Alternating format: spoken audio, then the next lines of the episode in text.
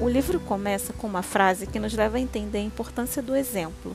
Somos o primeiro modelo de comportamento que nossos filhos seguem.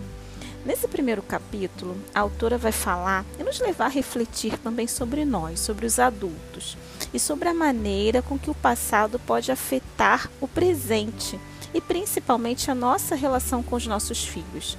Ela continua falando das necessidades físicas e emocionais dos nossos pequenos, necessidades básicas como afeto, aceitação, contato físico, presença, amor, limites, compreensão, brincadeiras e a maneira com que tudo isso pode ser atrapalhado pelo nosso passado.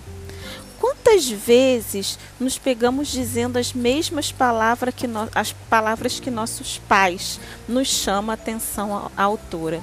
Mas muitas vezes não nos lembramos das histórias que podem explicar o nosso comportamento. Mas isso não significa que ela não exista ou que elas não existam. O capítulo se resume em nos mostrar como a nossa relação com os nossos filhos despertam sentimentos em nós que muitas vezes vêm do nosso passado. Vamos dar continuidade à leitura.